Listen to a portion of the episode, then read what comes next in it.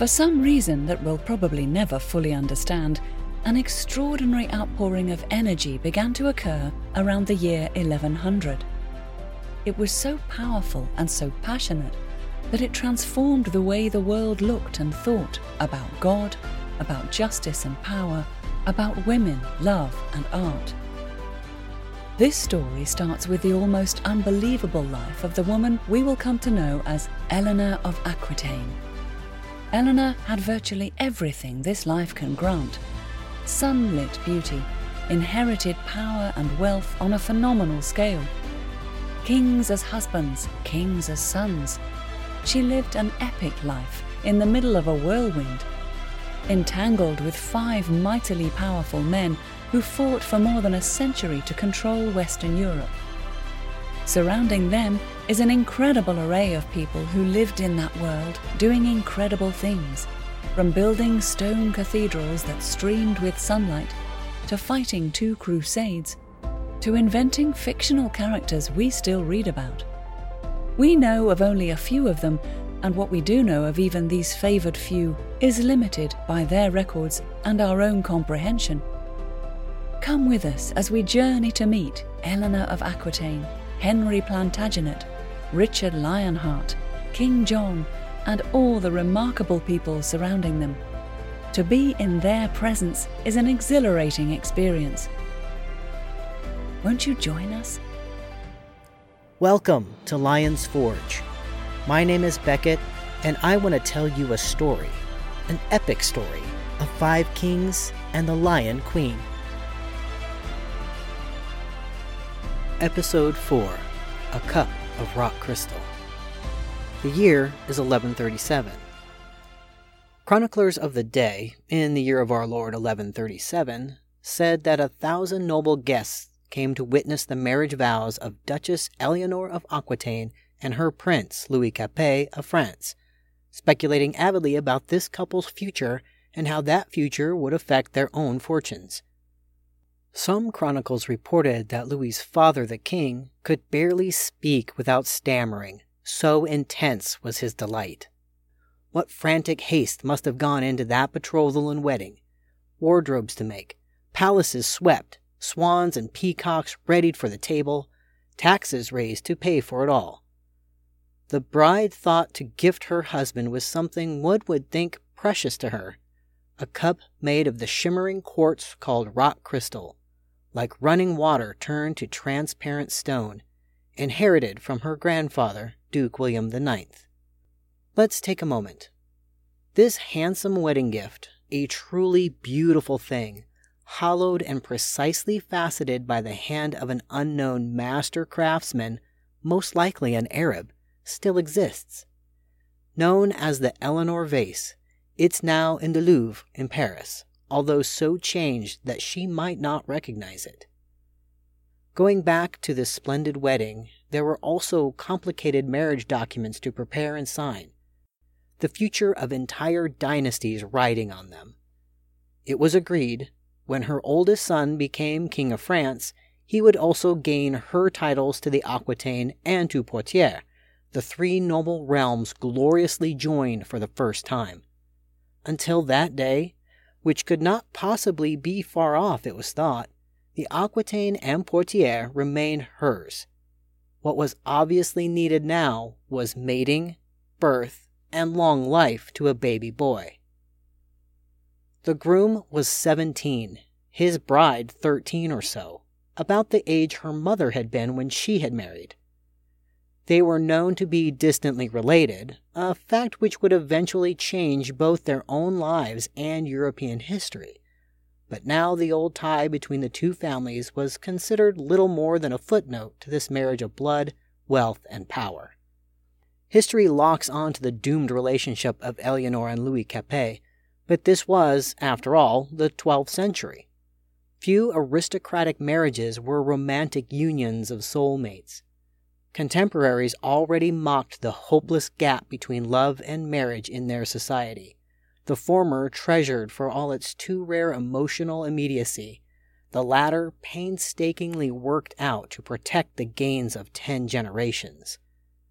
At the beginning of their wedded life, Nothing particularly sets Prince Louis and Eleanor apart from anyone marrying dynastically in their day, including their own parents and grandparents. The couple could easily have been dead and forgotten by the following spring. Instead, it was King Louis VI, the prince's father, who died. He had been sick and growing sicker for years, now asking to be robed in a monk's habit to signify profound penitence for his sins. He then stretched his aching body on a crucifix of ashes spread across the stone floor. Bloody dysentery killed the old warrior now grown so fat, not a pleasant sort of death. Louis Capet and Aliénor, teenagers married for a handful of days, were suddenly the new king and queen of France. Our heroine, Eleanor of Aquitaine, would directly affect European history for the better part of a century. But there was no steadfast biographer who recorded her during her lifetime. One history of the Middle Ages observes that rarely has so much been written over so many centuries about one woman of whom so little is really known. So, what can we make of this lady after almost a thousand years? In the eyes of her contemporaries, she was first and last a female, wealthy and well born, true, but still a woman. A firstborn son would be feted by the chroniclers before he even left the birthing bed. She was merely named another Aenor, after her mother, and no one bothered to write down the date she was born, leading to a centuries long debate about whether it was 1122 or 1124. We know she could read and write, both Latin and her native language, Poitevin.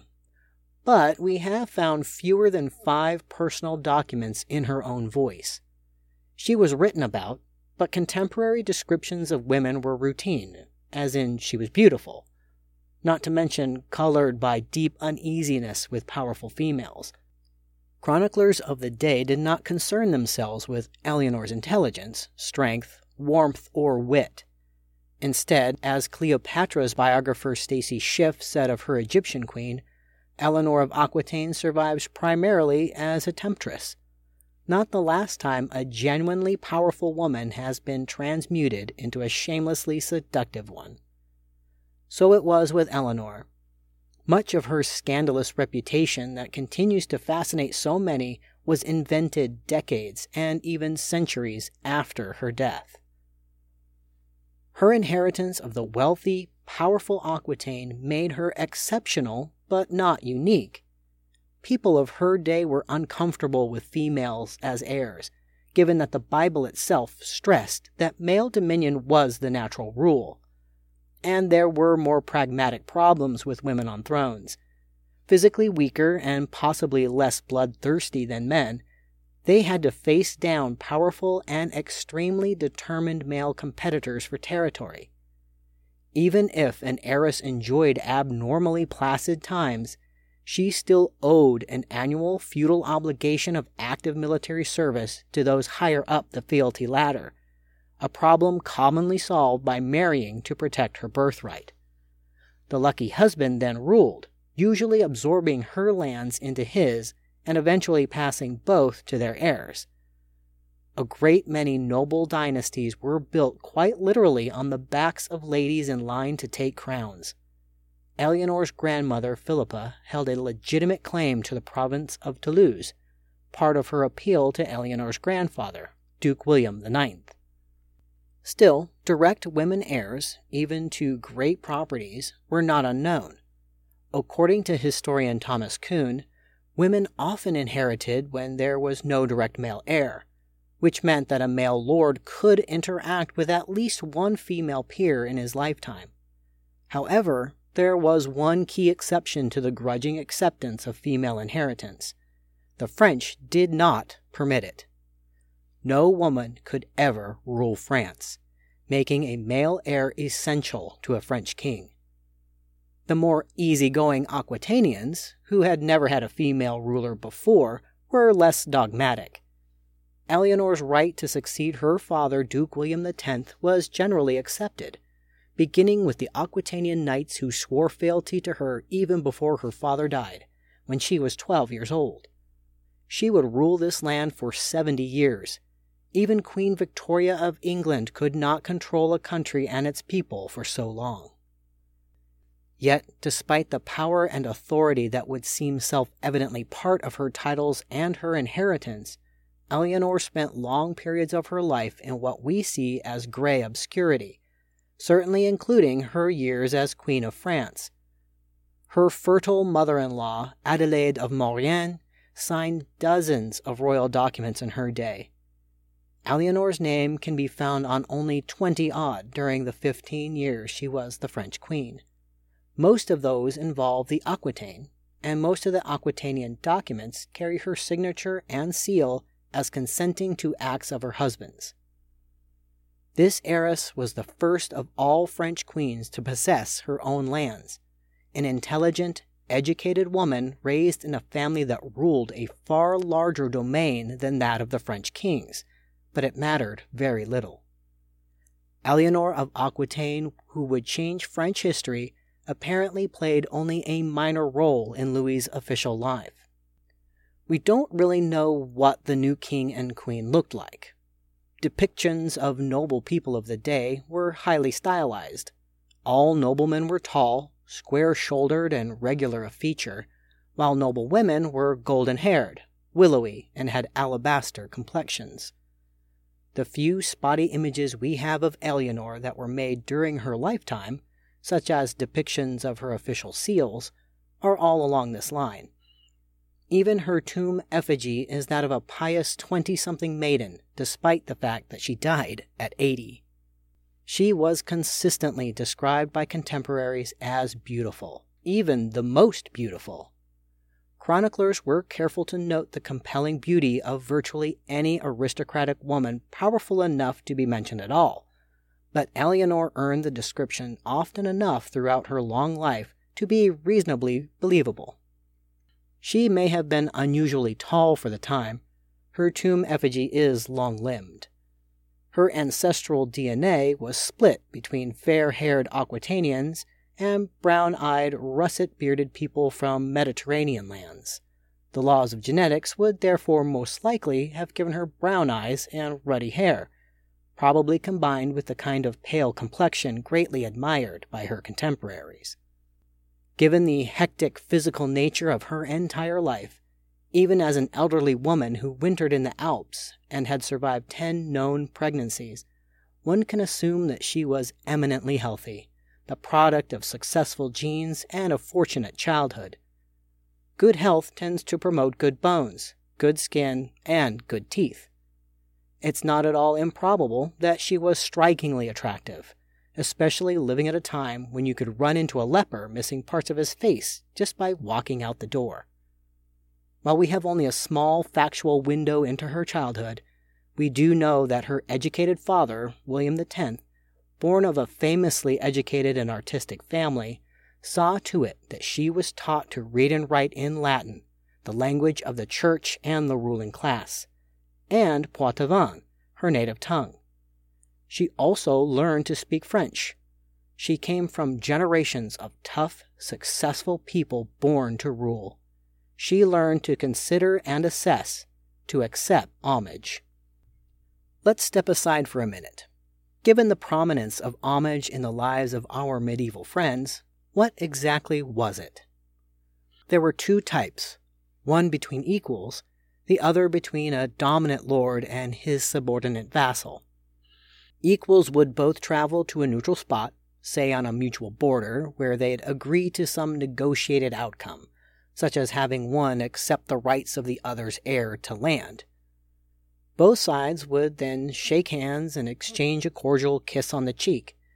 It sounds straightforward enough, but it had its tricky aspects, especially given its impact on heirs and potential heirs, not all of whom saw life turn out as expected. On the other hand, if you were only a subordinate vassal, you'd be obliged to travel to meet your liege lord, then to kneel and acknowledge various duties and obligations you owed to him, thus paying homage. The more powerful you were, the more vassals you had. Even kings could be vassals of more powerful monarchs, it was also quite possible for vassals to have more than one lord, owing each different levels of devotion. Let's not forget, too, that a great noble could hold multiple titles, as we'll soon see in the case of the Plantagenets, who managed to be King of England, Duke of Normandy, and Count of Anjou all at the same glorious time. As such, they prove that both types of homage could exist side by side. The Plantagenets would treat the King of France as no more than an equal when presenting themselves as the mighty Dukes of Normandy, but did pay homage to the French king, if rather casually, as vassals in their less powerful role as Counts of Anjou. As for vowing fealty, which carried the obligation of personal service, such an oath could be made to only one superior lord. If multiple demands were made on a vassal, he would first honor the man to whom he had pledged his fealty, a choice which often left the unfortunate vassal and his family at odds with everyone else. No doubt Alianor thought about the man she might marry, whether he would be handsome, brave, powerful. The man she did marry, Louis Capet, was born a mere second son, which meant that even in his own mother's eyes, his life was largely superfluous compared to his older brother Philip, at least so long as Philip was alive. Sociologists in our day pay attention to the prickly issues that come with being number two in the family hierarchy. Think what it meant to be a number two when the rule was that your older brother gets every valuable thing your parents have to give, while your own destiny is of considerably less interest. Louis's parents had intended him for the priesthood, not kingship. This was not unusual. Many medieval nobles directed younger sons to priestly lives. However, it's also true that the world these boys entered wasn't as restricted in existence as we might think. The Church of Louis's day was actively involved in virtually every aspect of secular life. More than a few senior churchmen had wives and children, and a great many, born into nobility, had great family fortunes of their own. One of the richest men in Western Europe at the time was the noble Bishop of Bayeux. In short, the Church could see to it that those within its ranks who possessed worldly connections and talents could find plenty of room to maneuver. For that matter, there was room enough to hang oneself. The Bishop of Beauvais, at the turn of the 13th century, was an infamous fighting man. So much so that when he was captured by Richard Lionheart and turned to the Pope for help, the Pope shrugged that the bishop had made his own bed and he could now sleep in it. The church also met a number of psychological needs. It was a refuge for those who didn't care for the devilish snares of women, and far, far safer than a lifetime spent hoping to dodge more capable swordsmen. Nor can we forget that the Church, above all, was believed the one reliable path to the heavenly afterlife that everyone knew to be the only purpose of one's earthly life. No one scoffed at the idea that one or more of the family's male members should spend their lives praying for forgiveness of family sins. Still, as we've said, wealth levered itself to dominance inside the church just as it did outside. Many of Catholicism's medieval leaders had moved seamlessly from great secular families to the upper ranks of churchmen. If his brother Philip hadn't fallen off his horse, Louis Capet, second son of the King of France, would almost certainly have become an abbot in one of France's great monasteries, probably an archbishop, possibly a cardinal, perhaps even a pope. Being a member of this dominant, virtually inescapable institution was hardly a life sentence at hard labor for a young, wealthy man. It could be a very pleasant ladder up into the highest reaches of influence and prestige. Until he was 11 years old, Louis Capet had duly accepted that he was to be his family's spiritual, not actual, guide. Then his older brother Philip, the heir to the French throne and only 15 himself, died in the mud caked streets of Paris. According to legend, Philip lost his life when a pig rooting after garbage spooked his horse. Such stories mark the turnings of history. No longer a little boy who had always imagined himself a priest, Louis Capet suddenly had to switch his outlook entirely, from sacred contemplation to the prospect of joining a king's court. He was not at all dull witted, but even the most agile 11 year old mind had to be rocked by such a complete about face. If you recall, Louis Capet's own father, King Louis VI, had been forced to learn how to be a king when he was a boy himself, thanks to his father Philip's weakness under the spell of the seductive Bertrade de Montfort. Louis VI, even though his father was still alive, had essentially been forced into the role of the King of France when only 17 years old. For whatever reason, maybe just that Louis VI was no distracted, careless Philip, his own son Louis Capet, the seminarian, was not given the same opportunity. While he was, according to French custom, crowned as co king upon his brother's death, he spent the next years at school. This prince didn't spend his youth learning to manage the levers of government or riding out to war. When he was 17, confronted with his powerful father's death, Louis Capet was still half a child, possessed of a wife one week and a throne soon thereafter. Both must have come as a distinct shock. So Eleanor and Louis marry in the summer of 1137 the 13 year old Duchess had just lost her father, the primary source of comfort and stability in her life, and was suddenly the wife of someone she barely knew in a country where she was a foreigner. Almost before the young couple had time to change out of their wedding clothes, sober faced ministers, eyes guarded, brought them the heart stopping news that King Louis VI was dying on the ash strewn floor of his room. His son, Louis Capet, the seventh Louis to be King of France, was so raw a monarch when he took the crown that chroniclers forever after referred to him as simply as the Younger, and talked much about his possessing in abundance the laudable, if not exactly royal, virtues of personal austerity, religious piety, and honesty.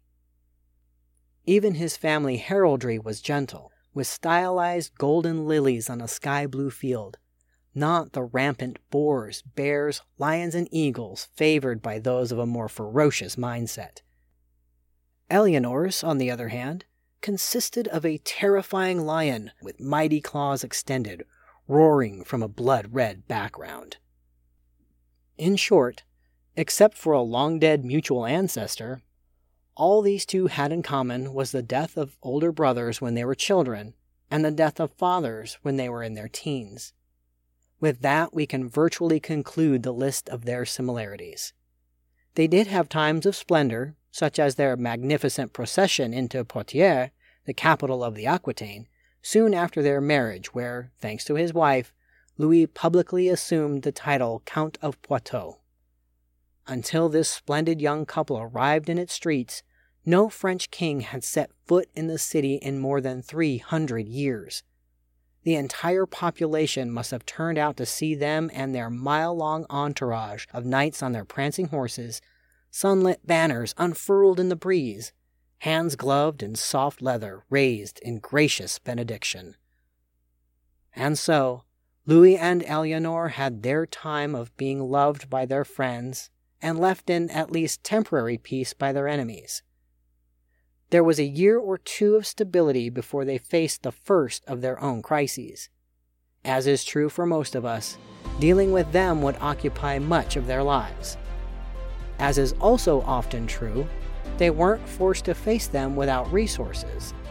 They ruled a vastly expanded domain, wealthy and viewed with considerable respect thanks to his father's labors and her fortune. Wars had quieted, the clergy favored him, and he had Abbot Suger, who we will soon meet, the newest character on our very crowded stage. We've come to the end of our story for the time being. I am Beckett Arnold, narrating from the book Lion's Forge by Karen Markle Knapp soon to be available at Amazon Books.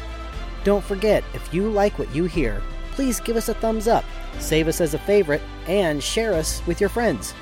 Most importantly, please join us again in two weeks for the next episode of Lion's Forge, available everywhere you get your favorite podcast.